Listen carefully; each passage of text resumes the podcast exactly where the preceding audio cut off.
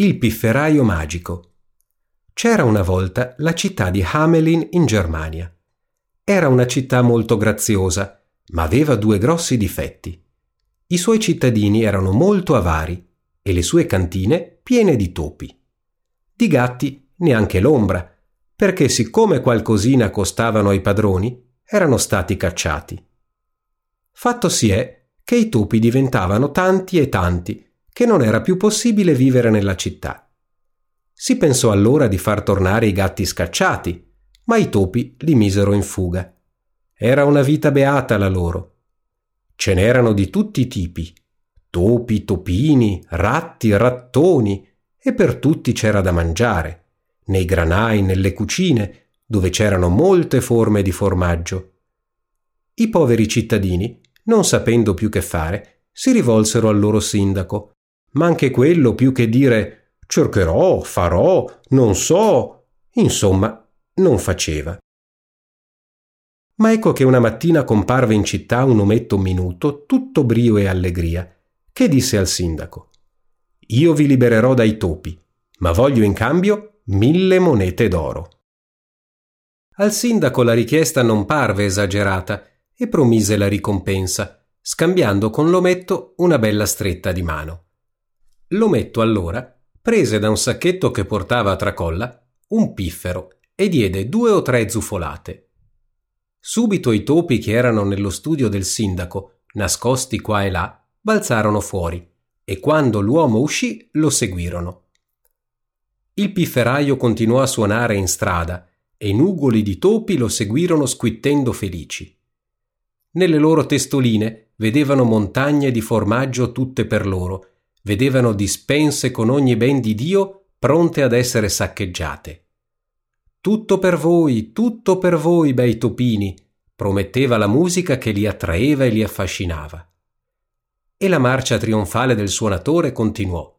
Da tutte le case uscivano a centinaia topi di tutte le dimensioni e di tutte le età.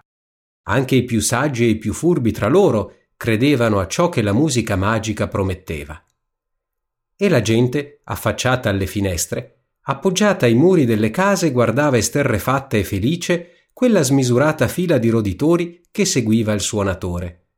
Se ne vanno, se ne vanno. Ma è possibile? Oh, che gioia! Che il cielo sia benedetto! Finalmente, quando tutti i topi della città furono riuniti dietro a lui, il suonatore si avviò verso il fiume e le bestiole dietro, sempre più affascinate dalla musica magica. Il pifferaio entrò ad un tratto nell'acqua e quelli ancora dietro. Avanzò ancora finché fu immerso fino al collo e i topi lo seguirono incantati e fiduciosi. Egli allora si fermò in mezzo alla corrente e seguitò a suonare. I topi per un po' nuotarono e poi, siccome da lui non potevano allontanarsi, finirono per annegare tutti nessuno escluso. Allora il suonatore uscì dal fiume, si scrollò l'acqua di dosso e si recò dal sindaco per ricevere la dovuta ricompensa. Il sindaco, come lo vide entrare, arricciò il naso e gli chiese Che vuoi tu?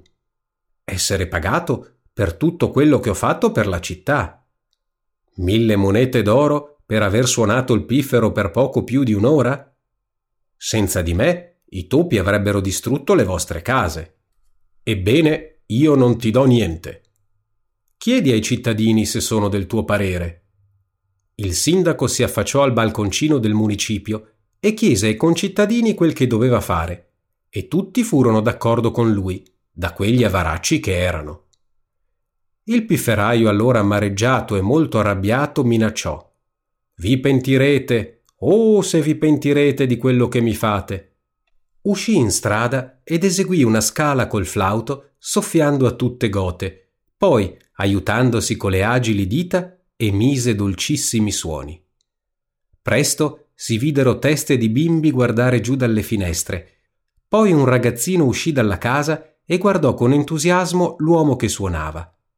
A lui si riunirono due, tre compagni e tutti guardavano come affascinati il suonatore e questi non smise di suonare, anzi la sua musica diventò più dolce e persuasiva, e nella mente dei bambini faceva nascere visioni di città tutte balocchi, di città tutte dolci, senza scuole, senza adulti che volevano comandare ad ogni ora del giorno. E la schiera ingrossava sempre più, e tutti i componenti erano felici e ridevano, e tenendosi per mano cantavano seguendo sempre più affrettatamente il pifferaio. Ed ecco i genitori rincorrere quella schiera di gioiosi figlioli che se ne andavano con l'omino, così come i topi che lo avevano seguito sino alla morte. Non andate con lui, tornate per carità, gridavano disperati i padri e le madri, mettendosi a loro volta in fila. Ma essi si stancavano da morire e non riuscivano a tenere il passo con i loro figli, che camminavano sognando cose meravigliose. Il sindaco, chiuso nelle sue stanze, si strappava disperato i capelli. Intanto il suonatore si avviava verso la grande montagna che si trovava proprio alle spalle della città. I bimbi dietro cantavano. Erano così felici di seguire quell'omino che nessuno li avrebbe distolti dal loro proposito. Giunsero così a metà montagna. Al suono del piffero questa si aprì e tutti, pifferaio in testa, entrarono nella fenditura che si richiuse ermeticamente dietro l'ultimo della fila ne restò fuori solo uno zoppetto, che non era riuscito a camminare veloce come i compagni. I cittadini che giunsero sul luogo dopo qualche tempo lo trovarono là che piangeva disperato per non aver potuto raggiungere i suoi amici. Dei bambini non c'era più traccia e nessuno seppe mai ciò che ne fosse stato.